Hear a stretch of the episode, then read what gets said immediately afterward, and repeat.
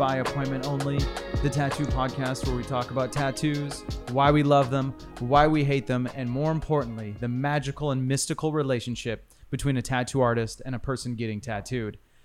Season three, we We're made back, it. baby. We're back, baby. We're back, Three. I survived Miami. I survived vacation. I missed my wonderful producers, Grits and Gravy, so much. It's good to be back podcasting, and it's good to be here. You dodged two hurricanes. I dodged not one, but two slurricanes. The first one in Los Angeles, the second one in Miami. I just got it like that. The weather respects me. God's favorite. It's true. I'm not gonna say I'm God's favorite. Oh, that's that's a crazy T-shirt. Michael Manarino, God's favorite tattoo artist. Semicolon. The weather respects me. yeah, I'm really fun. Okay, I need to. I need to look into that. Well, season three, we're off to the races. Our first mm. guest, the magical, the mystical, the wonderful, the interesting and trippy. We just tattooed you a couple weeks ago, and I was like, "Yo, we got to have you on the pod." Roxanne is here. What's up, Roxanne? Thank you for being on the pod. y'all. Thank Let's you. hear it. Thank you. Thank you. Roxanne, why don't you tell I'm- everybody a little bit about yourself? Well, first of all, I'm super honored to be the first guest of season three. Three is my favorite number, and obviously 333, which we'll get into later. But Hell three yeah. is like my favorite number. I think it, there's something very magical about the Holy Trinity. So thank you for having me. Of course. Thank you for being here. We're back. We have to do 202 episodes, so I got to really get into gear. Why not 222 episodes? Listen, let's not keep my. I pulled up to the homie pod with 100, and then for some reason we started bidding onto yes, 200, and then the random fucking. and then here we are. And so now we have to at least, at the least, bare minimum, do 202 episodes. So I'm ready for it. I'm here for it. But season three, episode one, you're here. Tell the world, tell everyone in podcast land all about yourself. Well, what's good, everyone? My name is Roxanne Roncal, also known as Substance on the internet. Never ever Roxy. I have to tell people I don't fuck with that nickname for whatever reason. Damn, I called you Roxy when I I was know, tattooing you, and I feel super bad I now. know, but I knew that this was gonna come, so I saved it for the podcast. Okay, okay. Just to broadcast. Ooh, bars. Um, Yo, we're off to a good start. We're literally off to a Better good start. battle rapper than Crip Mac is. That's crazy. Don't let Crip Mac hear you saying that because your ass is gonna get dealt with in the streets. Fine. I'm 50. So I would also like to start with a disclaimer because we are going to get into some psychedelic trippy conversation. Everything that, that I am disclosing here, all events, just purely entertainment and informational. They could also not be true. This is like to not incriminate myself. So Oh, okay. just so we know. Yeah, you hear that, police? Don't put it over Yeah. I was gonna say yeah. If you are like offended by, I guess, a uh, adult conversation about psychedelics, maybe this isn't the podcast for you tonight. But I I can't imagine who's gonna be like, sorry, we got to turn that shit off. This is the one that cancels you. Yeah, of all the ones we've done. Of all the, I don't think it's cancelable. I just think it's a, a criminal offense to be partaking in Schedule One drugs. I mean, we're not gonna talk about like doing coke meth. We're just gonna talk about psychedelics. Yeah, but psychedelics, you know, we'll get into it. So anyway, Okay, you So- clearly ca- came prepared. yes, because I have all this shit in writing somewhere on my website, and at the very bottom it says, "By the way, none of this this is actually real. If you're a fucking cop." So, um, because my the whole my whole like history and upbringing is around which I think it I I feel that there is something controversial of having parents who do psychedelics. So anyway, Okay, fair enough. We'll back it up. Um, my name is Roxanne, aka Substance, never Roxy. Um, sometimes rocks. I do like rocks. Just know why, or Just i.e., know get that shit out of here. Yeah. Is it R O X? R O X. Okay. You don't do R O X X X. Is that like too explicit No, or too straight edge? For it's just excessive, a bit cumbersome. I like the brevity of rocks. okay, Um, streamlined. oh, three letters. damn. I fuck with three. Honestly, this one is giving a more her, a run for her money on the mystical shit. It's already happening. We're already doing it. So, by trade, I'm an entrepreneur. I own a creative agency called Proper Worldwide, um, specializing. Oops, my apologies. It's okay. They're just microphones. I just hate when it's like doo-doosh. specializing in digital media and content creation, also some strategy, um, as far as just digital campaigns and brand strategy. Um, that's my business side of things, although I'd like to eventually do way more hands off things. But right now, the creative agency is what pays the bills. Um, in my dream space and who I am just by spirit, I definitely aspire to be a poet, philosopher, and revolutionary. But we all know there's no money in fucking fighting for justice in the world. So those dreams, that's why they're like dreams for now. And I've learned to sort of compartmentalize. And then I also, the container, the platform that I have to express all those dreams is Better in Doses, which is a psychedelic creative platform. Hell yeah. That was, I think, um, usually, and like no shade to other people that have been on the show, they're usually just like, hi, uh, my, my name is Michael. Uh, I, I get tattooed by Mike. I don't know. I do shit. Yeah. Uh, I, I, I have a job.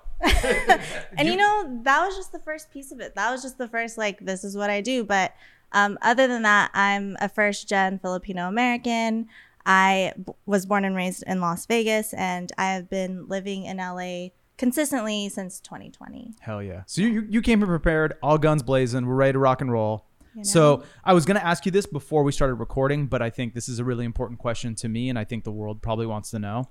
So you came from great lengths to be here on the pod tonight. oh my fucking you had God. car issues. Your Yeah. car got towed. Mm-hmm. You had to get an Uber home. Then you had to get an Uber here. It's been a whole fucking thing, right? And you said tomorrow you're gonna call Subaru, and you're gonna say, "Yo, what's good with my car?" yes What if? Okay. They're like that shit's clapped. What if they're like, you know, Roxanne, we really need you to just come down to the dealership. We have a, a pretty serious issue.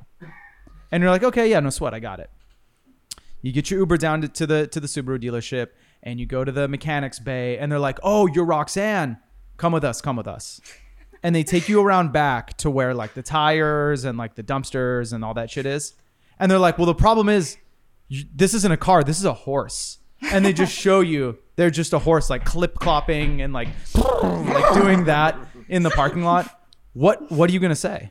Yo, fucking tell me you're a writer without telling me you're a writer. Um, what would I say? I would probably call Carvana, which is where I got the car, and be like, yo, what the fuck is this? But then what if they're like, yeah, you bought a horse? Like we have paperwork, and then they have like a little Polaroid of like you with like a big cowboy hat on, and like yeah, you're doing the thumbs up, and you're holding the bridle, and you're like smiling, and they're like, it's a horse. You bought a horse. I would have been like, yo, if this was the fucking 1700s, sign me up. But this simply won't do, my guy. But they have the paperwork. They have the picture. Like it's your horse. You're the, like Roxanne's signature. All R you O have to pay for his carrots, a little bit of hay. Yeah. A little bit of nay, you know. Well, fuck. The whole practicality of it sort of distracted me from like the magic and mysticism of a horse because they are very mystical creatures. Yes. Um, so a bit shocked at first. Appreciation would eventually settle in. And then really I gotta get practical again. Like, bro, I can't be riding around Los Angeles with a horse. So how, how many how many weeks or months before you're like, I need to sell this? Well, I don't even know if I would sell it per se. I really Would you like take it out to the desert and be like, you're free, go live with other no, Mustangs? definitely not. definitely not that. of all the, of everything we're talking about today, her putting letting it be free with other horses is the craziest thing. Yes. Okay. You know, Okay. I might bring it to the Compton Cowboys and see what they would do. Yo, the Compton Cowboys are sick. yeah. Honestly, everyone out there, if you don't know about the Compton Cowboys, the history of it, the history of black cowboys, listen to that shit, educate yourself about it because uh, everyone in the world should know black people invented being a cowboy. And I know that's fucking crazy. And some people are going to be like, whoa, blah, blah, blah. Nope, you're wrong. you're wrong. Black Americans invented the cowboy lifestyle in conjunction with working with native peoples to create the whitest culture ever. And here we are today, white ass, racist ass people.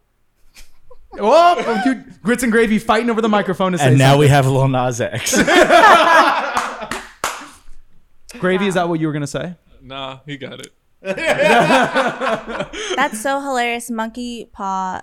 Ooh, is this even? Nah, fuck it. Monkey Paw is.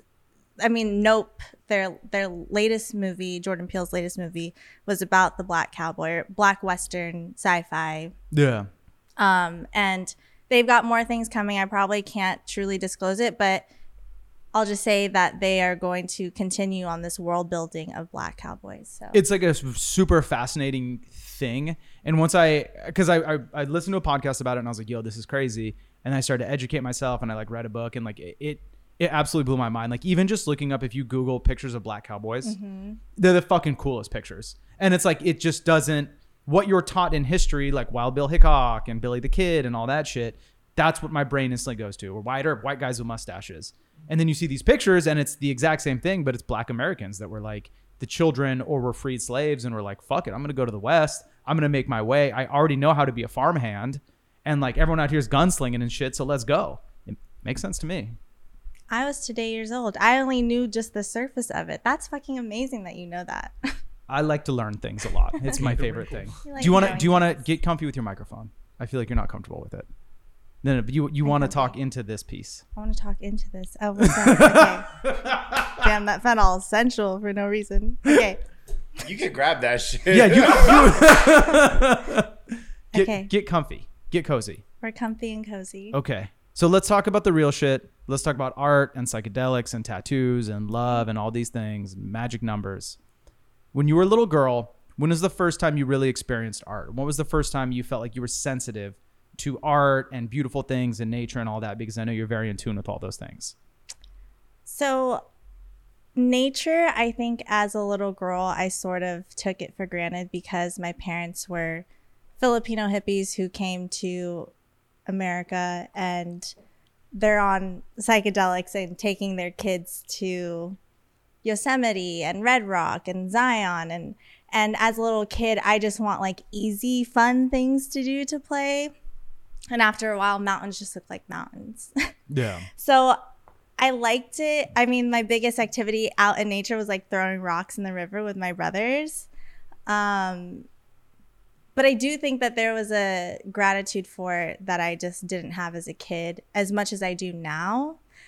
For art, I think, well, my the first thing I ever wanted to be was a singer, which is just hilarious. Who was the singer that inspired you? Was it like a Mariah Carey? Was it a Beyonce? Who was it was, was it? Selena. Hell yeah. Respect Selena. Um, and um, I really liked Destiny Child and um, yeah, Destiny Child. A lot of R and B shit. Okay. Um, so music, loved music, um, and then growing up with classic rock from my parents. So I think that was the hi- like the biggest form of art that I was exposed to and like really felt deep in my soul. Do you think early on, like as a little girl, did you feel artistic, or was it something that came to you more as like a teenager and as an adult? the funny thing is is i was never i didn't grow up thinking i was creative um, the first creative business project i had was a fashion brand with my two best friends who were talented artists a fashion designer and a visual artist. And i had no like i couldn't draw. I wasn't like i didn't have like a distinct style per se. Um, but I knew how to write and was like sort of the business and marketing brain. So for a long time, I didn't think I was creative. Do you think you're creative now? I do think I'm creative now. Do you feel like you, and especially from talking to you now in this setting, do you feel like you're equal parts like business brain and creative brain? I hate to fucking say it, but yeah, like Say that shit. Talk your of it. shit. Yeah, talk your shit. because I've I've um everyone likes to think they're like the ideal mix, but I've actually I I think the more creatives I meet, the more I'm seeing that business just doesn't come naturally. yes. Um, but even then, so compared to my creative friends, yes, I am like very well balanced. But then I go in the business world and I couldn't fucking, con- I could, like, Tim Ferriss would out buzzword me so fast in the business world. And just like, so amongst the creatives, I feel like very well balanced. Amongst the business people, I don't feel like I know my shit. But I think just like objectively looking at myself and like what I've been able to accomplish with my business knowledge and what I've been able to self teach for my creative endeavors, like I do feel very balanced. I agree. I just from knowing you, I think that you are equal parts creative and good business business person, businesswoman, whatever you prefer. But Thank you. I think that I feel that knowing you and talking with you, it's very apparent. Like, and you're able to combine the two. And generally speaking, I mean, this is a crazy compliment, but you look at someone like a Steve Jobs, and he was really good at taking creativity and a business mind and mm-hmm. being pragmatic and practical and combining all those things together. Obviously, he was eccentric. Obviously, he was kind of a hectic dude. But I think the most successful people often are able to compartmentalize all those different parts of their brain and combine it into one brain. So let's talk about tattoos a little bit. Okay. What was the first experience you had, like as a child, teen, whatever, as tattoos? When did you first see tattoos and realize that you wanted them? Um, my dad had he had this tattoo. Or this he has like a smaller version of this on the back of his shoulder. Sick. And then he has my mom's name on his chest. Hell yeah! Is And it I- like on his like on his titty? Yeah. That's sick. what is her name? Monette. It says Rana Monette. Monette. Monette Mhm. on his titty. Yeah. That's a fucking sick name to get tattooed. Yeah, that's hard as fuck. Sometimes I wish like there's like those OG tattoos. Like I wish I just had like my mom's name on my titty. You know, but Just that. just that. Yeah. Because like my Like chest piece is OG. fine. It's okay. Mm-hmm. Sometimes I, I wish it was a different chest piece, and it was just like name. But so, what was your first tattoo? Let's talk about that. My first tattoo is this. Oh fuck, is this um infinity symbol? This is from Be Here Now, which is like a fucking rite of passage to the spiritual world. Are you guys familiar with Be Here Now by Ram Dass? Oh yeah, totally. So- I'm from, you know what though? Everyone, tell everyone in podcast land, tell grits and gravy, because this is important stuff for people to know. What grits gravy? What's so funny? Here's my question. What's so funny? It's just hilarious when you call us grits and gravy like that. it's so good. Are those That's not your fucking- No, names? it's our names. It's fair. It's fair. It's fair. At the end of the day, when when we are going to be this lovely podcast is going to be absorbed by a like multi-billion dollar uh, broadcasting conglomerate, and when I say these are my producers, grits and gravy, is that incorrect? No, that's That's totally gonna correct. stick. Yeah. I mean, it's their names. Grits That's and gravy. uh, grits and gravy. There we go, locking it up. I bought my mom a car. Spent the rest on PCP. Oh my god, not PCP. Yeah, not not PCP. Not PCP. Oh, how's that wine? Smacking. It's chill. It's smacking. It's so good. I just want to say too, um, He's getting trashed. DJ Michael Miguel, You're, because I can't do it on the actual day. Happy birthday! thank you. I appreciate you. Virgo. Yes. Yeah, that When's Virgo your energy. actual B day? Uh, September 2nd. Mm, very soon. Yeah, very soon. So I don't, yeah, I, we won't be able to say it on podcast. I'm just gonna do it now Happy because I'm afraid. I'm gonna forget, and then I'm gonna be very upset if I forget. We'll be at Benihana's. It's okay. I know, I know. Let's get back to the questions. So first tattoo. We are my 18 pops- minutes into this, and one question has been answered. Tell everyone about Ram Dass and Oh right. So Ram Dass was um he was a Harvard professor in the 60s along with Timothy Leary who's another counterculture icon. Um they got turned on to psilocybin mushrooms and were running experience or experiments with students and there was a whole falling out because of questionable behavior um i mean like their whole worlds were melting so of course huge learning curve there um so harvard professor turned to spiritual guru. He wrote this amazing beautiful book called be here now. And the core of it is like brown pages and just like all of his illustrations and um just beautiful spiritual like almost like cryptic. But if you know you know sort of spiritual messages. I was introduced to the book my sophomore year in high school which was also um after the summer i got turned on to lsd again ed- entertainment purposes only quote LSD. um, and I felt very, I felt like such, I mean, I've always been an outsider amongst people my age, but I especially felt like an outsider at that school as a public school. And I don't know if a lot of people know this, but there's like a huge Mormon community in Las Vegas. And I just so happened to live. I did not know that. I live by the like Mormons and mobs. That was the foundation of Las Vegas, which is the fucking paradox that I love. Um, so the so my American lit teacher noticed that I was very, um, like, I guess excluded from most of the kids, and he told me to read that book and it was life changing. And it, I think that's what sort of also jump started in conjunction with doing LSD is what jump started my spiritual journey. So let's let me ask you this. And normally I just say, "Oh, what do your parents think about you being tattooed?" But in this way, because you did say that like your parents like Filipino hippies, Mm-hmm. how do they feel about your very first tattoo being a bookmark that you were interested in things like psychedelics and the teachings of Ram Dass and things like that? Like how what was their reaction to, towards that? I think my first tattoo I can't even recall because it's like it's fairly safe, you know. Yeah. It was definitely this one that they're like. We're gonna talk about that. I'm really I want to talk a little bit about your. So your I can't tattoo. even recall. I feel like their reaction is probably so mid that I don't even remember it. Oh, they were just like, oh, sick, yeah, Yeah. tattoos. Everybody's got 'em. got them. Yeah. So you, you were just talking about Vegas, living there, doing the Vegas thing. Mm-hmm. Ultimately, was it easy for you to say, "Fuck it, I need to come to LA. I want to have all these businesses. I want to work with creatives." Was it a little bit bittersweet leaving Vegas, or were you like later Vegas? I'll see you around.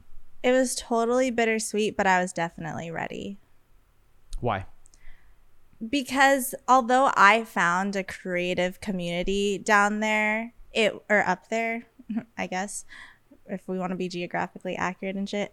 Um, we we do. This It's is over there. Yeah. Over there.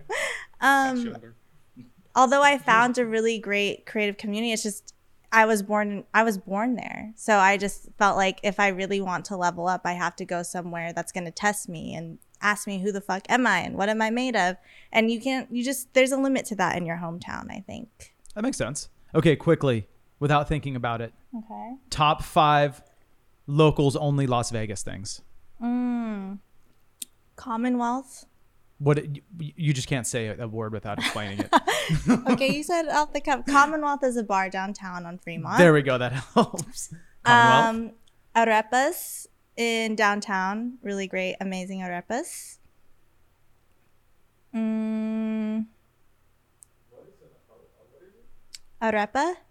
Oh, it's like a Venezuelan um, food. yeah, it's gas. Okay. It's kind of hard to It's- explain. Yeah, yeah, it's, it's good. Good as fuck. You Gooder than a bitch at Arepas, Las Vegas. Um, I'm gonna have to plug in my dad's scooter, my parents' scooter business, Sin City Scooters. Uh, Yo, shout out Sin City Yeah. Scooters. If you're in Vegas, if you're visiting Vegas, you need Sin to City scoot Scooters. around. Go see them. Yeah, they get especially busy during EDC because parking is terrible and it's so much easier to just take a scooter there. Um, that's That would be four. No, three. three. Oh my gosh, I'm blanking. It's okay. Let's move on to the next thing. Moving on. Three. We stopped at three. It's a magic number, you know? Whoops. I'm on brand. You keep doing it. so you get to LA. What is the first thing from living here, being an entrepreneur, all those things? What is like the most palatable thing that you noticed was the biggest difference from LA to Vegas, other than just like geographically and your family and comfort? I go on about this and it's so little but so big. The fucking billboards.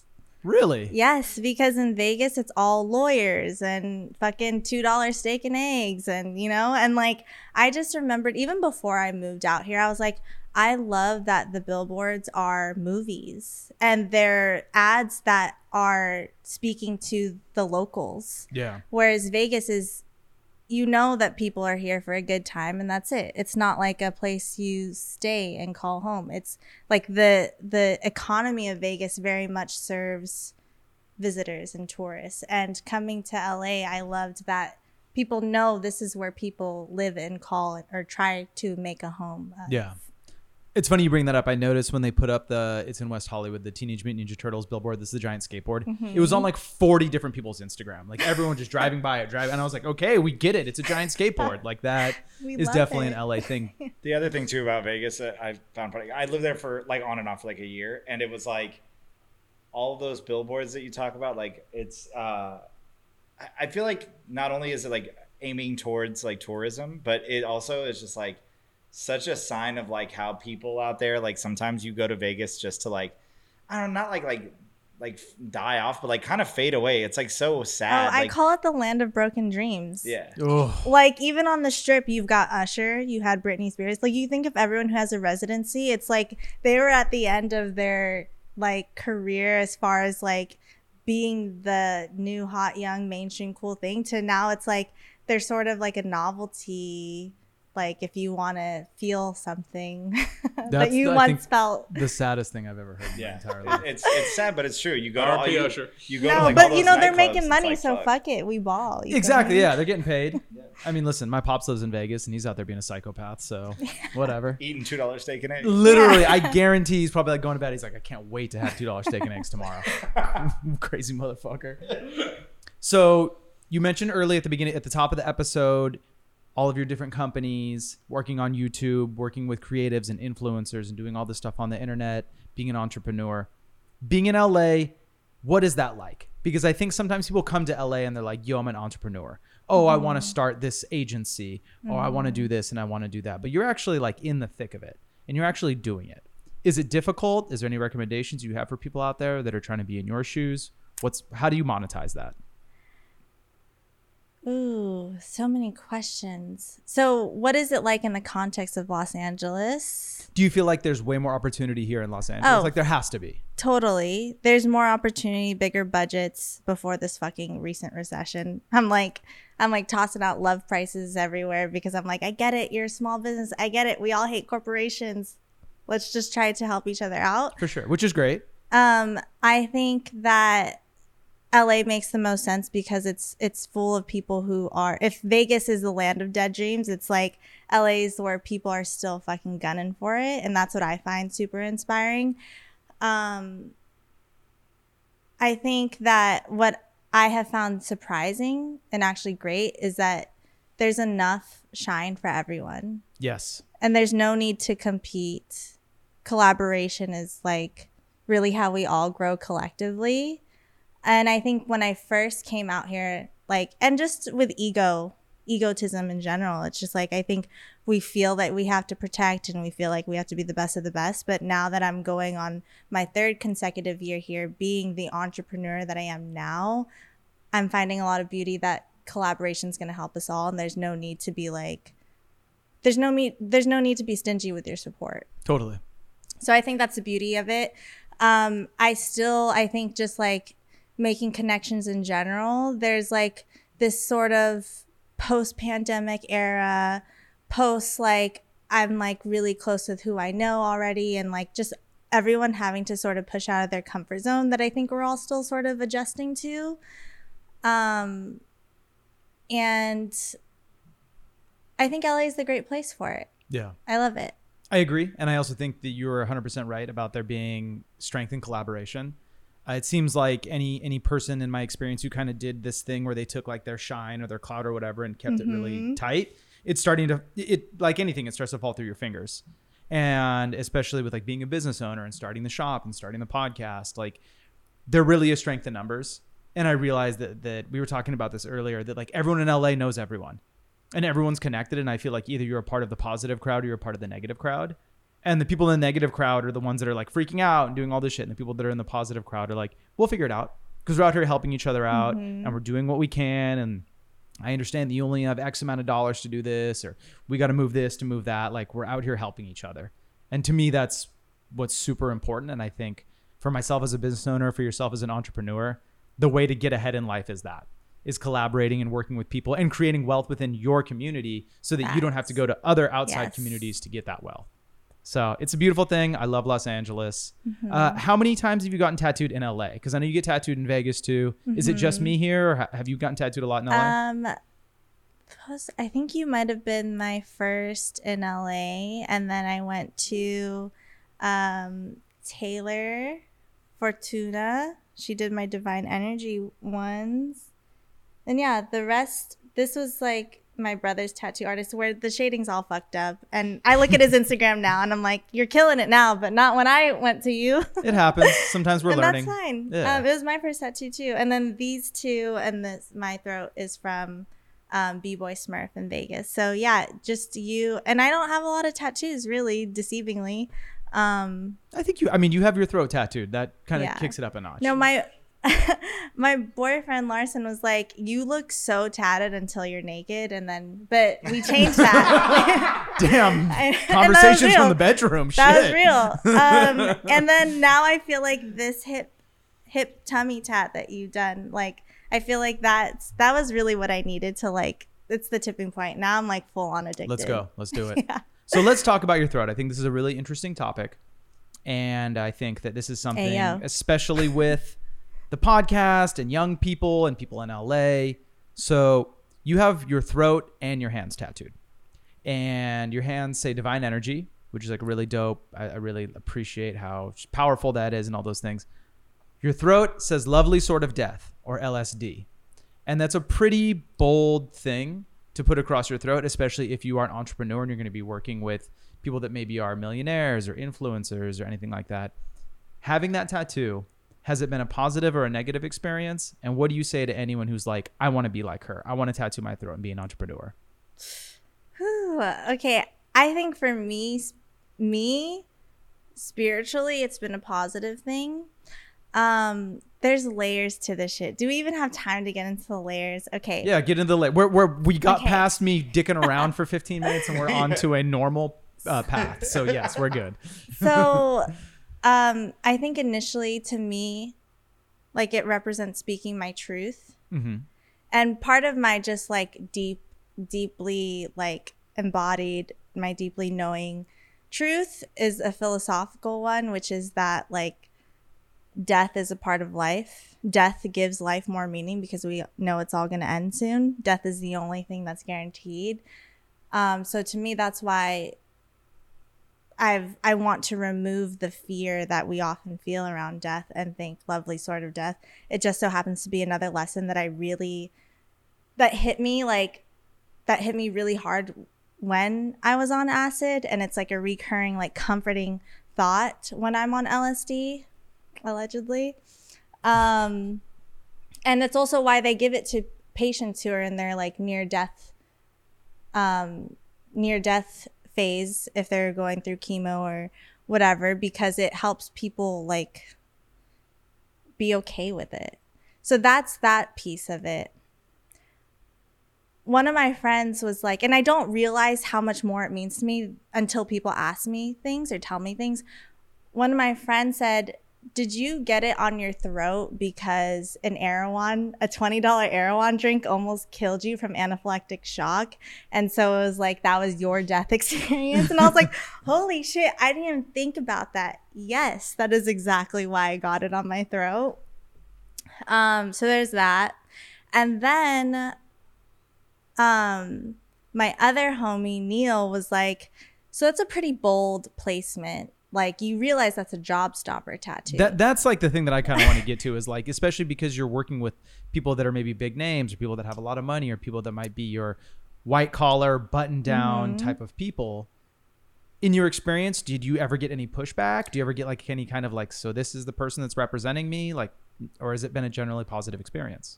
I think that it if it would turn anyone off, I don't want to work with that person. A good point. And also, so I didn't realize that it was a job stopper tattoo until that because a lot of my success so far with my agency and just me as a designer, creator, um, strategist, like my tattoo n- was never a question. And I think I love that I got it somewhere that was so exposed because I'm so confident in my shit. Like I'm so confident in what I can provide, the value I can provide, the shit I bring to the table for my clients, the value I create for my clients that like none of my appearances matter. So I think it's a reminder to me that I can I can be this paradox. I can look like a fucking degenerate but still deliver on some like dope shit and be a professional. Absolutely. I think that you and I come from the same universe of letting your work speak for itself. Yes. Uh, I think that yes, it is a luxury and a privilege to be able to be tattooed and also be good at what you do and be confident in yourself and be a good business person or have good business acumen. I do think that it doesn't come naturally. I think even with your tattoo, I'm sure there was some sort of turning point where you're like, I understand my worth, I understand my intelligence. Let's move forward. Um, I, I try really hard, and, and this is something. I mean, everyone out there that's listening, that's maybe younger, that is new to their career, or hasn't found their career yet. I'm still always going to campaign for maybe chilling on tattooing your throat, your face, your hands. That you have a whole lifetime for that. But I think what My you- money, ninety to now. I know, I know. Listen, especially that Goyard print across across your entire throat for ten dollars. I know. I know. Listen, The Melrose shop is gonna do it for me. Come I, on. I get it. I get it. The clout isn't going to get itself. But at the end of the day, if you're like between 18 and 21, let's keep on- 24. Yeah. Let's do 24. Yeah. Yeah, Yeah, I I- agree 100%. Okay. Let's keep all of this stuff untattooed. Like you got to earn this shit. I I, I, agree, think you got to earn this shit. But I'm not the tattoo police. That's the other side of the coin. Is like I Mm-hmm. can't tell people what they can and can't get, and then they look at me and they're like, to "Well, me, you're, if you're tatted on the face and you're dumb as fuck, it's a I wrap, right? It's you a were already fucking- cooked. You were already Yeah. cooked anyway. Your it doesn't goose is cooked. yeah. like you better be fucking talented and like be Post Malone or something. I'll say, I when's the last time you met someone that had their face tattooed and was not dumb?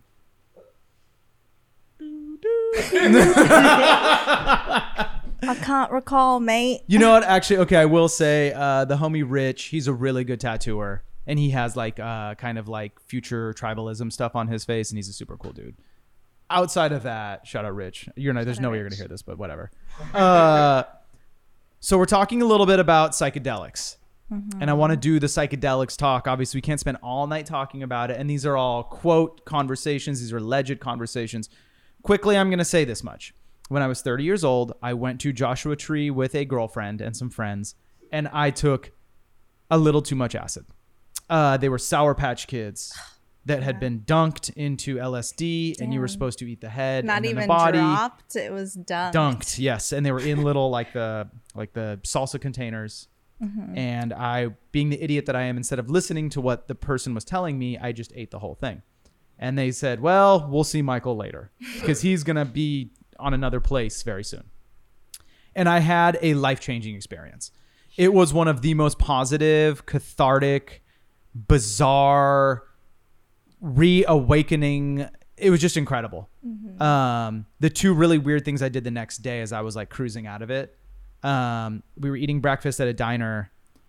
And unsolicited i just look at the waitress and i go i just want to remind you that you're beautiful Oh and she was like oh she was like she like did that and she was like thank because she was like a 60 year old lady wow. and so that happened. And my girlfriend was like, Yo, are you okay? And I was like, Yeah, I'm just feeling really good. Like my brain feels really good. And we were climbing the rocks and Joshua Tree, we were doing the thing. And I kind of meandered off from the group and I was just like sitting on top of a rock. And my girlfriend at the time came up to me and she's like, Are you okay? Like, you just seem kind of off today. And I was like, No, I'm good. I'm just like sitting here, like listening to the wind. And acid is cool because of that. And it opens your brain up to that. But the thing that's unfortunate is like you never really get it. I've been like chasing that feeling for eight years now. oh, I see. Um, but for me, whether it's mushrooms, whether it's LSD, I I don't really mess with like hard street drugs. Like I'm just a psychedelics dude. Um, but I personally have had really positive experiences with it. Um, I struggle really badly with depression. Um, I struggle with like things like suicidal thoughts or not feeling like I'm enough or all the things that make this weird Michael, you know? And one of the only things that's been able to kind of re- keep me grounded and remind me that like I'm talented, that I'm a good man, that like I want to live, that like I want to stay here and that my friends need me and I need myself and I love myself. Strangely enough, it's because of psychedelics. You know, whenever I get in a really bad place, I can just be like, okay, I'm going to like maybe take some mushrooms and chill and then I'd feel better. And not to say that it's a catch all and not to say that it's for everybody. And much of mm-hmm. it is about intention and going in with a good intent and respecting that the universe is about to hand you knowledge. So, all that being said, how what are your thoughts on all of that? Well, I think that's really beautiful and so telling about the person you are. When you were tattooing me and you were telling me about your past and like your upbringing and like all the shit that probably should have killed you and like you are this person who you are today, which is like almost almost like positive, like almost unbearingly positive. But I love I it. know, I know. But I love it He's because heard, he's heard yeah, I've heard. I've heard that my positivity. you were in my much. head today when my car broke down because I was like, I could fucking huff and puff and be annoyed as shit about this, but for what? It's not going to change the outcome. Your car could be a horse. My car could be a fucking horse. um, so when you tell me things about like all the human human thought patterns human like intrusive thoughts that you deal with that psychedelics has helped you break out of, I think that's so beautiful and very telling to who you are. I love the science bit of it. I don't know it deeply on the scientific level, but I do know that there is a system in our brains called the default mode network. That's where like the patterns of the shit talking to yourself, talking down, the doubt, the depression, the everything that your mind just has on loop naturally because we're on our fucking phones all the time, because the world is burning, because, you know, just all the reasons to have these default like thought patterns. Psychedelics on a scientific level, it's an antagonist, so it breaks those patterns, and which is why we're able to step outside of it. Because even though that is what our mind tell us tells us like in actuality it's really not that fucking bad. In actuality your anxiety is not going to change the outcome. It's just all that stress all those thought patterns will it'll that'll become what you fixate on. And i think psychedelics has a beautiful and a scientific way of breaking you out of those patterns. Yeah. um i think as with anything as with anything that has gone very popular i'm like just now getting back into my spiritual practice.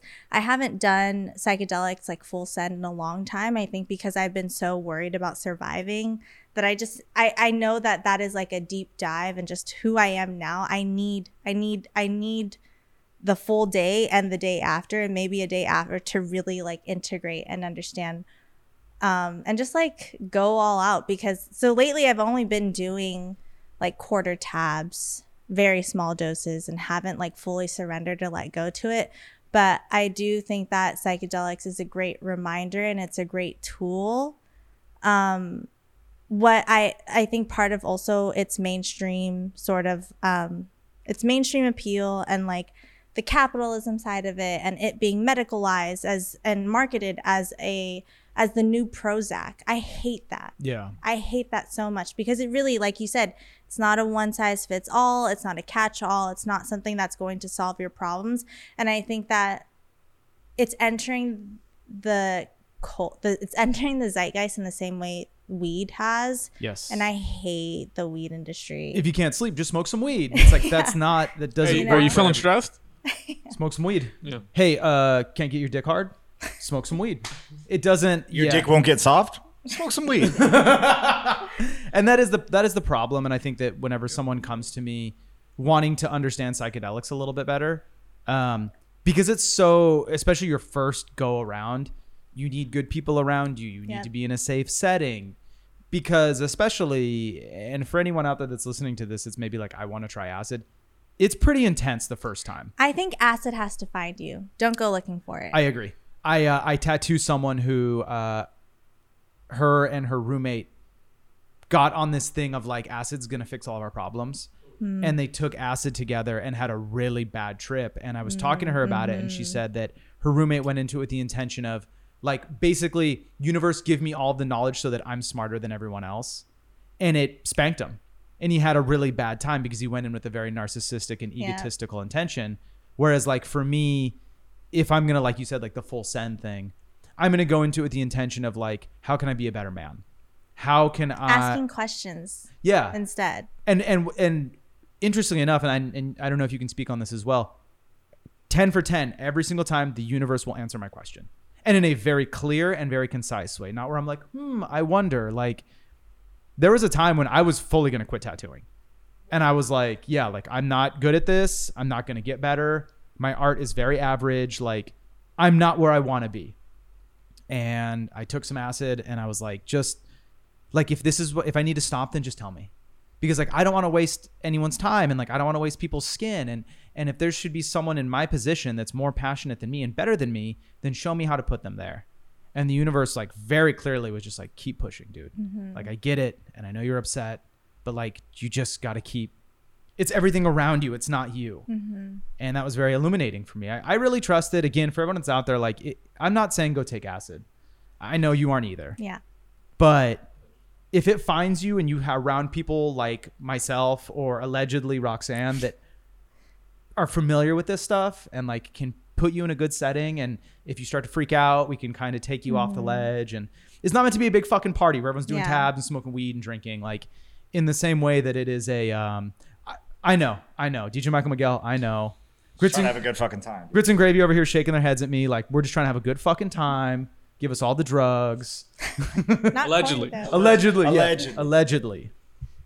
But I, I think that um, it's just if it finds its way to you and you're gonna do it, do it with intention and do it Mm-hmm. With love, and you should be okay. Is Yeah. there anything else for anyone out there that like is considering it that you can give them recommendations or advice or I think the biggest thing is just letting it find you and don't force it Yeah. Ever. it's like a lot like uh, as much of a throwaway thing this is i think with creating finding yourself getting on track with your mental health intimacy any of those things if you force it it's not going to be fun Mm-hmm. Right. that's it Right. And if if you do embark on that journey, um, water and fruit, maybe a couple beers. yeah. And if not beer, something bubbly to sip on. my famous words when i'm on uh, lsd are have you had water? Do you need to go to the bathroom? Uh, i want to ask everyone that all the time. And it'll be like so yo you asked me that literally two minutes ago. And i'm like but for sure have you had any water do you need to go to the bathroom and i and those words just like replay in my head um, i don't Essential know why life activities. i guess i'm just worried about peeing my pants and getting dehydrated that's what the, the insight into my Um, brain one of my friends from Canada, she is so good at diverting like any awkward situation. But she said whenever she has a trip that she feels is going not good, she says everything is beautiful. Which is why I love that you told that older woman waitress that she is beautiful. Like this, just a reminder, like you're beautiful. I think that um, there's a lot of terror in the world, but there's also a lot of beauty totally and um, if there is a truth that you need to latch onto to sort of like ground you as the world is is um, breaking down as you know it like that truth that everything is beautiful i think is very like comforting Yeah. When I was uh there was that that same trip when I was like in my 30s or in the beginning of my 30s. I started getting kind of a weird place and I came to my girlfriend at the time and I said, "Hey, I'm I'm kind of starting to freak out because I'm just my intrusive thoughts are becoming stronger than me." And it was like the most interesting thing. She like took me by my shoulders like very lightly and she said, "Then just don't be there." And I was like, "Oh." And that was it. And then it Bars. literally Oh, like it, I it love that. broke it right away. yeah So, and I think that it, it's our brains are funny like that when they're so open and See, so you vulnerable. definitely need a trip with people like that yeah. And she was like so chill about it, and it wasn't like, "Oh, I love you, I'm Yeah. here for you." She was like, you don't have to make it a big thing "Yeah, just don't be there." Yeah. And then I wasn't. Uh, you and I obviously banter very well. We have like a very good back and forth. Uh, something that you and I talked about when I was tattooing you, and I'm kind of curious about now, is like breaking down the myth of like LA fake friends and that everyone in LA is fake. Or you said something to me that I thought was so interesting about you saying that it was hard to navigate platonic relationships in Los mm. Angeles or just in general. yeah But in your experience, being a creative, being an entrepreneur, being someone that's like a modern hippie, do you find that your sincerity and the genuine person you are attracts positive energy, or do you kind of have to feel out vibes? What? How do you surround yourself with good people? I do like to think that I surround myself with positive energy because it's really the only thing I have time for. Like, really, my threshold for drama and anything negative is so low. Like, I do that enough for myself. Like, I'm good off that from other people. um, navigating, and this is just coming from a girl who was like in a nine year relationship and w- was like really telling myself to be single for a year, which I managed to do, but now in a in a in a new relationship. Um, and everyone telling me you were in a relationship for so long, you gotta have your hoe phase, you gotta yada yada yada, like just all the external like advice and like what you should be doing, and like just my thoughts of what I should be doing. Um, and then just being like I'm not bad looking, you know what I mean? So being not bad looking, um, personality low key popping. I'm also smart. I'm also hilarious. Do one more so you, so you make it a nice five. Um, and I passed three, so I spit bars sometimes. She spits bars sometimes. There we go. Um, I think that it makes sense that we we interact and engage with people who are attractive too, right? Um, so there's like just that natural human side of like who do we gravitate to in the first place? People that we think are cool, people who are probably attractive. Um, I think I'm learning that like I don't know, I had this feeling like is my friendship enough to offer this man or if he clearly shows some attraction, do I have to is it like an all or nothing kind of thing? So that's what I'm like I'm learning how to create boundaries around those sort of dynamics so that I can have friendships that thrive cuz currently really my closest guy friends are people I've known since I was um, really young. So I'd say that like it is challenging making new friends now because like it always starts with like a hey, I think you're cute via DMs on Instagram. It's like, well, I think you're cool, but I'm not trying to fuck. Yeah. And I I just want to hang out, you know, can we just hang out and that's cool. Um so I haven't figured shit out as as far as how to like really navigate that, but I know that there are people here that I'm like I think you're dope and I might have already. I'm just I'm so innocent and naive. I think that everyone is just trying to be homies, but it's not until it's too late that I realize, oh, they want more. I understand. So that's that's tough to navigate. It just, I guess, just feeling it out, using your best judgment. Yeah. Sometimes good people can turn into bad people, but you just got to be smart about it. Yeah. So you brought up the DM thing, and this is something that's been an interesting topic with me for a lot of the different people and women that have been on this show. For you, just for Roxanne, as substance on Instagram. Do you like social media? Do you like doing the social media thing, the TikTok, the YouTube, the all of it? Do you have fun with it, or for you, is it a job? I'd say a lot of it feels like a job currently, but because I'm in this reemergence of like like when you said I had a nice intro, that meant a lot to me because I'm like I've been fucking talking to my and I've been having conversations with myself because I've my recent revelation in life and like me trying to pivot and grow my creative agency is I can't I'm at that point where I've done social media uh, and and just like just telling other people's stories that I'm at that point where if I can't tell my own story well then I I can't I can't do it for anyone else at this point which is really smart and really self-aware.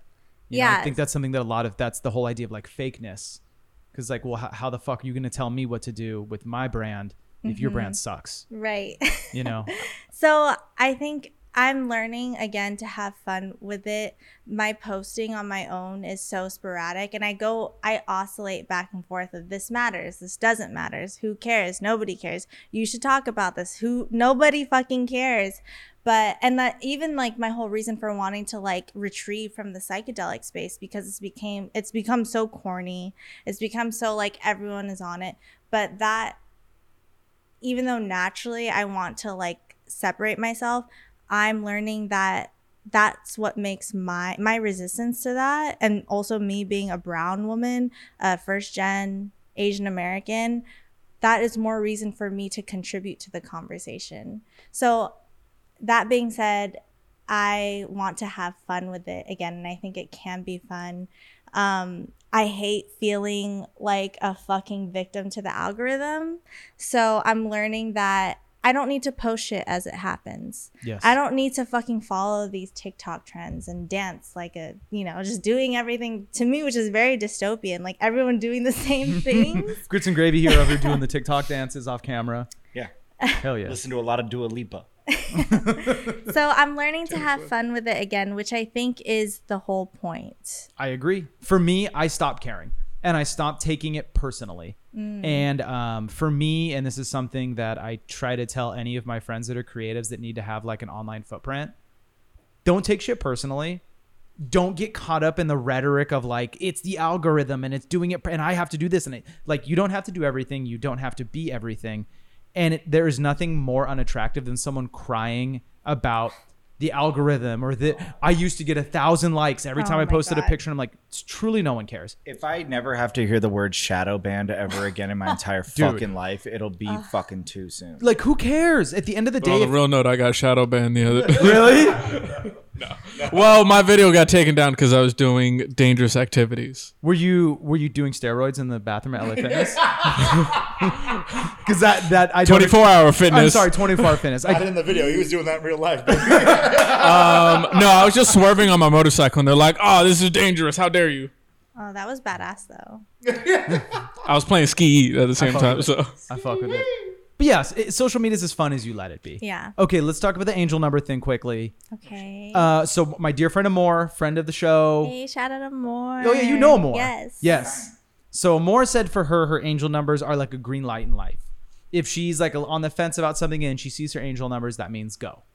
How do they feel for you? And you said especially the number three is very, very important to you. Mm-hmm. What is your relationship to that? So one of my favorite absurdist lines is that everything happens for whatever reason you make up afterwards.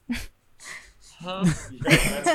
like, oh, I missed my flight. I guess I was meant to have this cheesecake while I wait for the next whatever. Respect. I you like know, that. I Yeah, think yeah, yeah. and and people ask me if I'm because I'm an existential shoddy at heart. People ask me if I'm a nihilist, but no, I'm an absurdist. And the difference is that nihilists um, think that think that life has no meaning, and that's it. And but absurdists believe that life inherently doesn't have a meaning, but you can create that meaning okay. and that's what sort of makes this whole shit worth it. Um, so, although I do believe in like astrology and or I reference astrology a lot, angel numbers, etc. I still think in the end it's whatever it, the the power is in the human mind and consciousness. It's whatever you think. Yeah. Um, and I loved hearing Amora's take on that because it made me think about more what it means to me.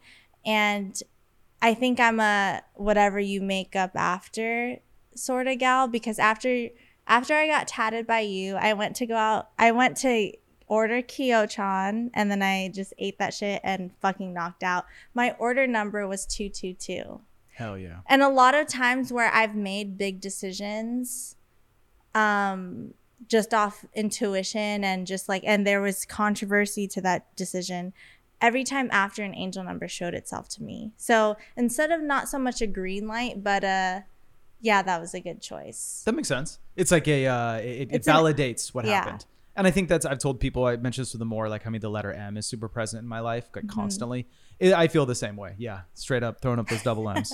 uh, for me, it's like a you made the right choice, yeah or you're you're headed in the right direction, so stick with it. mm-hmm. Uh, what currently, what's like really inspiring you? What's pushing you? What's got you like feeling a type of way? Music, art, TV shows, movies, anything out there that's really really moving you? um right now this tattoo that you did on me got me moving different my guy Hell yeah, it that's got me what's up. moving so different i um shared on threads like around the time that um i got it it really helped like i think there's levels to the shit but on the surface level shit it helps a lot with my body dysmorphia Cool. because I grew up as a fat kid. Um, there's this term called tabachoy in Tagalog, which means fatty or chubby. And that was what all my family called me. So I've got this internalized image of me being really fat. Okay. you know, inner child healing, it's a journey. Um, and I purposely hide my tummy. Like I purposely hide my belly But I'm very like any bathing suit I've had, it's all been like high waist and just like I don't show my stomach. But since I got this tat, I was like, yeah, you know, now I have a body tat. This shit is just for me. But now that I got it, I'm like, yo, people need to see how dope this is. And it's made me just more comfortable in my body. And then obviously there's the spiritual meaning to it. There's just like, I got this in this time because it's marking a transformation in my life.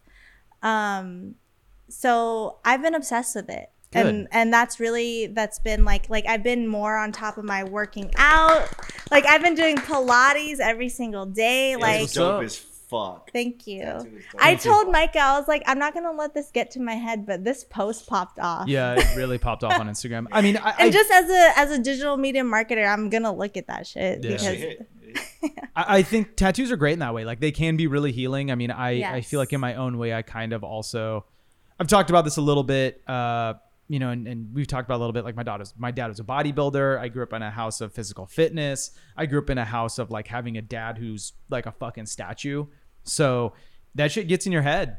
And I mm-hmm. definitely have issues with my own body and issues with like feeling buff. And like I was literally when I was flying mm. back from Miami. Are you man enough? I was watching Creed 3 and I was like, I need to be as jacked as Jonathan Majors or nothing.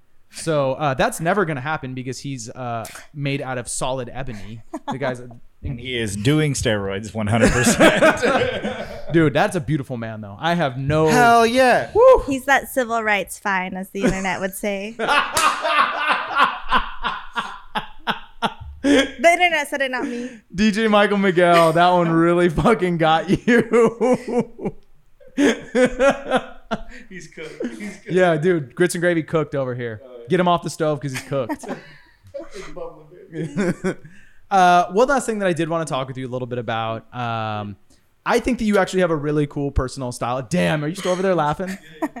Every time I've I ever told you tattooed you, the internet, all that stuff. How do you have like a cool personal style like this? Because I think right now, uh, a friend of mine said something very interesting. He said that what's in style right now is personal style. Mm-hmm. It's not about following a trend. It's not about like this is the look right now. When you look at something like the late 90s, very specific style for everyone.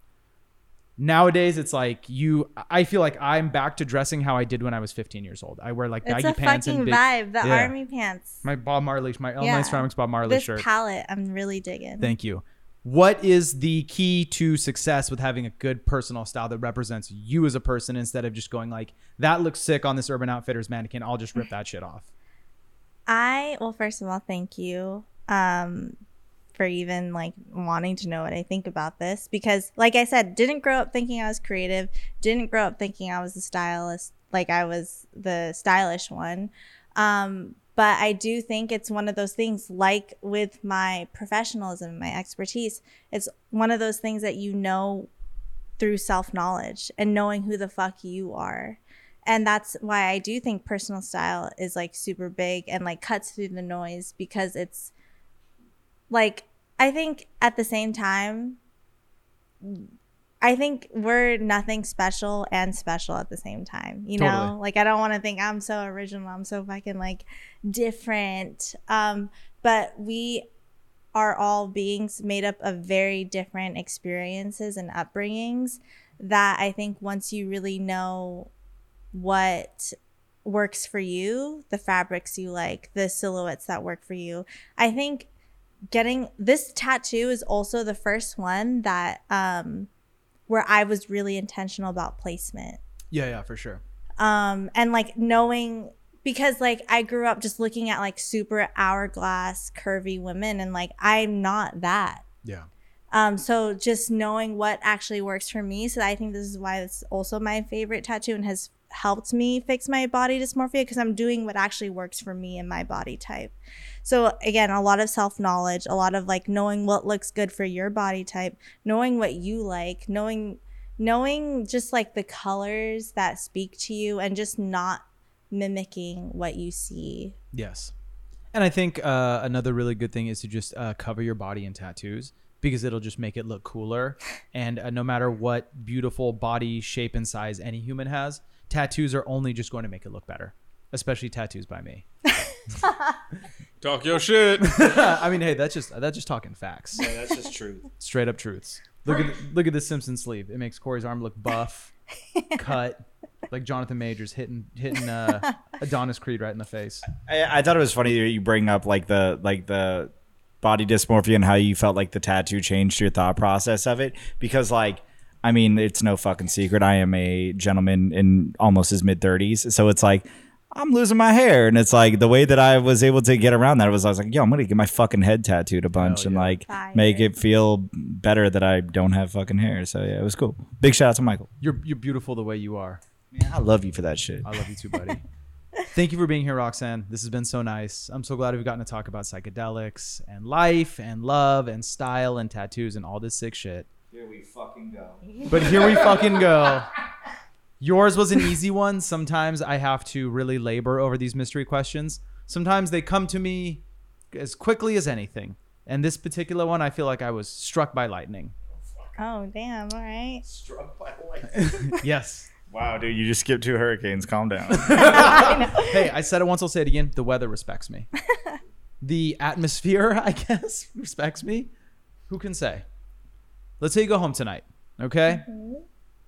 You do like your evening ritual. You wash your face. You brush your teeth. Whatever it is, the things that you do. Maybe you smoke a little, little bit of that good stuff Smoke a to maybe kind of calm down. I don't do that before bed. He just Okay. swallowed the roach, motherfucker. Okay, well you whatever. You get in bed. Mm-hmm. You're comfy, cozy. You drift Comfy off. cozy. Yes, exactly. The double C. Seize up. See both sides like Chanel. I was just listening to that Shut song on the way Frank. here. See both sides like Chanel. That's not how the tune goes. What? Yes, it totally is. See both sides like There we go. That one was the other one was a little bit more flat. Drag me. I didn't have dreams of being a singer ever. Okay, are you ready? Yes. You go to sleep. You fall into a deep, deep, deep sleep. Deep. And you're woken up and your room is like filled like a kaleidoscope with color. Okay? Mm-hmm. And you're like, Am I dreaming? Am I awake? And there's a being in your bedroom. Okay? Mm-hmm. And you're like, yo, like kind of freaking out, like what the fuck? And the being is like, no, it's cool. Like I'm an alien. I'm from another planet. And I just kind of like hang out in y'all's atmosphere. And I just kind of like search for people that are like like-minded, like me. Okay. You, you she was in it first. I'm trying to like, visualize. "Alright, bro." Eh, However, this alien looks, let's just go with like your very atypical. The, I'm imagining now fucking the mayor of The Simpsons. the mayor of this, like like Mayor Quimby.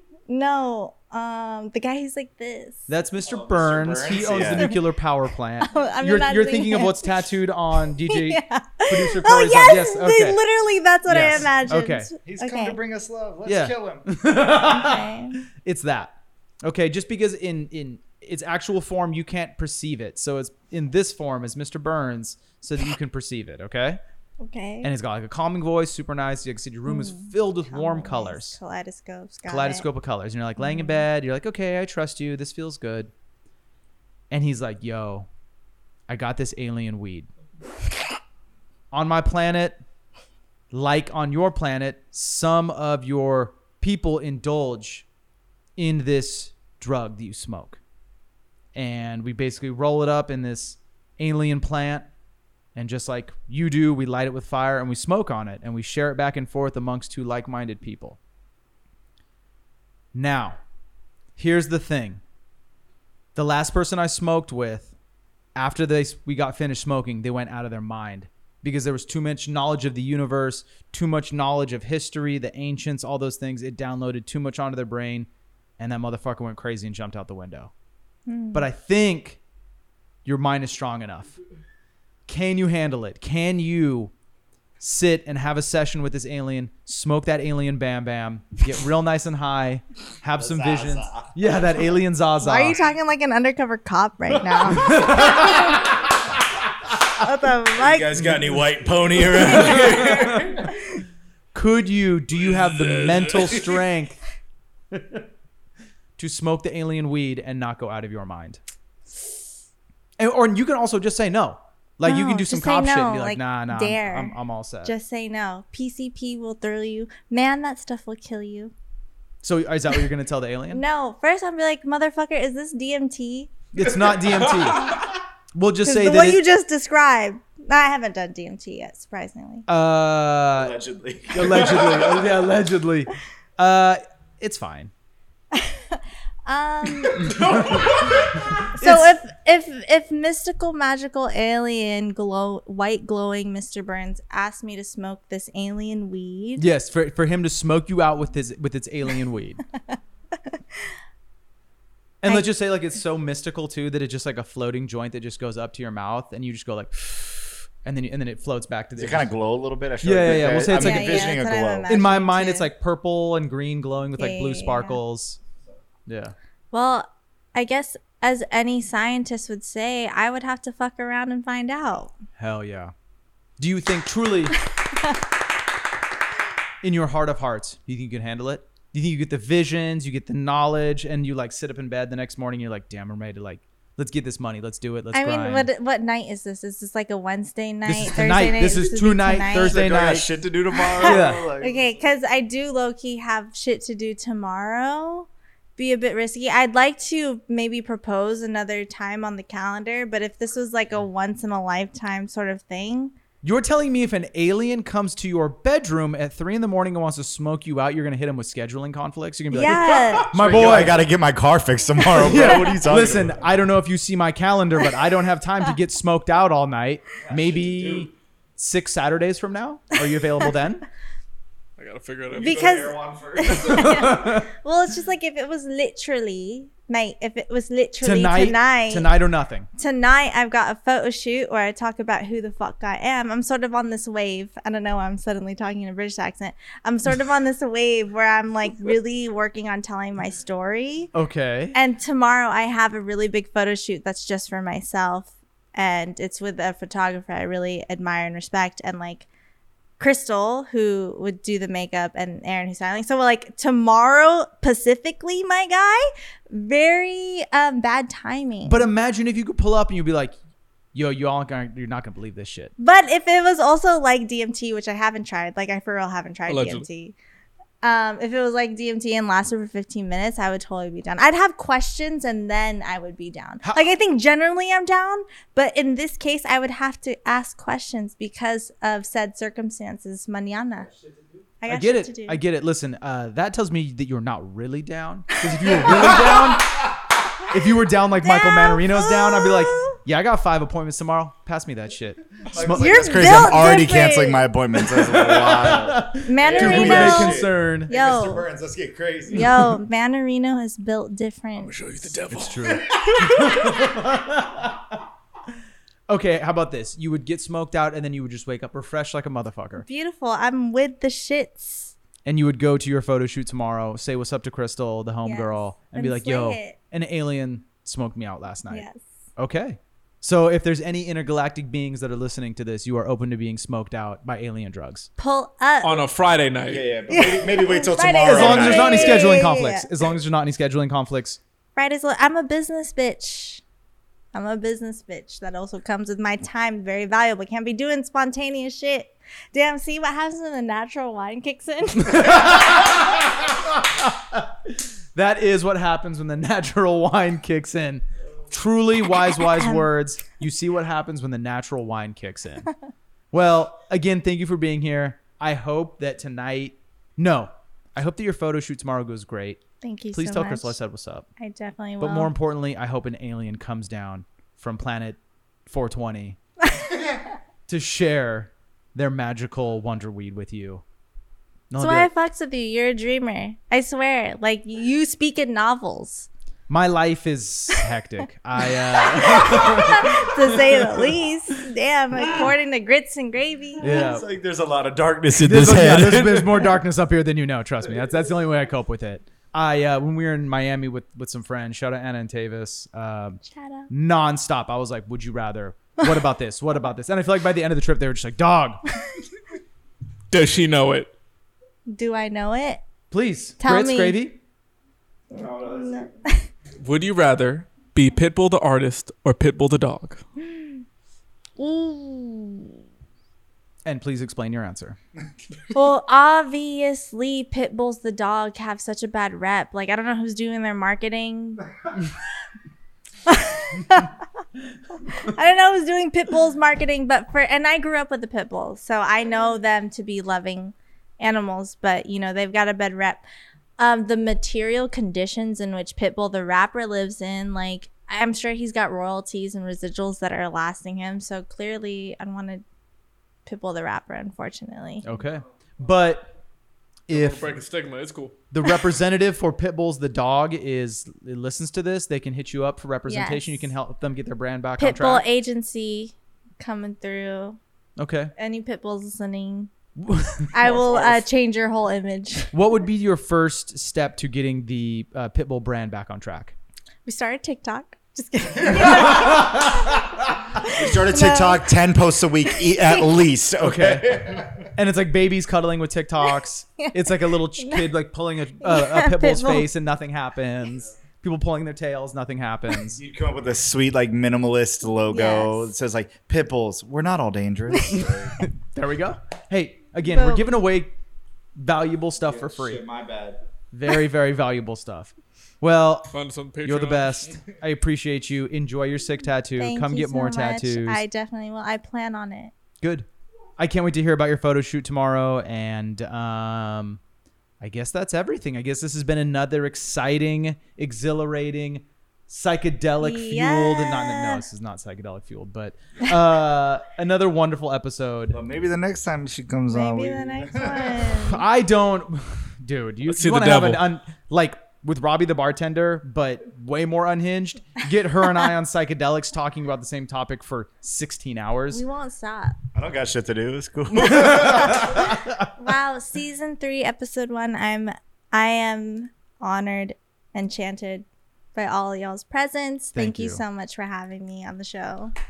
You're amazing. Thank you. Also, tell everyone out there, I almost forgot how to get at you, how to follow you on Instagram, TikTok, how to hit you up about being part of your agency, how to get a mentorship from you, how to take acid with you, any of those things. Allegedly, Allegedly. allegedly, Allegedly. take acid. Yeah. Any Yeah. of those things, how can people get at you? Well, Look at the camera, give all your information. Definitely taking acid with me is not one to advertise. However, if you want to follow me on IG, it is sub.stance substance um, in full. That's the best way to contact me through this level of things. If you're really bad about it, I am looking to grow my agency. So if you're into if you want to learn what I do, which is a lot of shit, then holler at me on Instagram. Hey, fellas, don't slide into our DMs. And I, I don't know, do that. I know what the guy on YouTube right now is like rubbing his hands together and is like, ooh, I know. please don't. Please. I'm begging you. It's not necessary.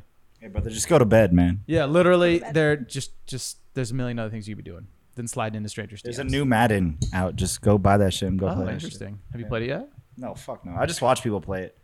What a world! Yeah. What a fucking world. Well, thank you f- to everyone for listening. This podcast is produced by Grits and Gravy, Grits and gravy. the triple OGs, the greatest producers to ever live. GG. Producer Corey Dunn and producer DJ Michael Miguel. Happy birthday, DJ Michael Miguel. Thank G you. and G. Thank you again to Grits and Gravy. Our theme music is by Javi. This podcast is sick as fuck. And catch us again next week. Uh, the boy Fern is going to be here. We are going to, as he put it, not me, talk about big, big anime titties. So Ooh, hentai. get ready for that. Get ready. For- Hentai.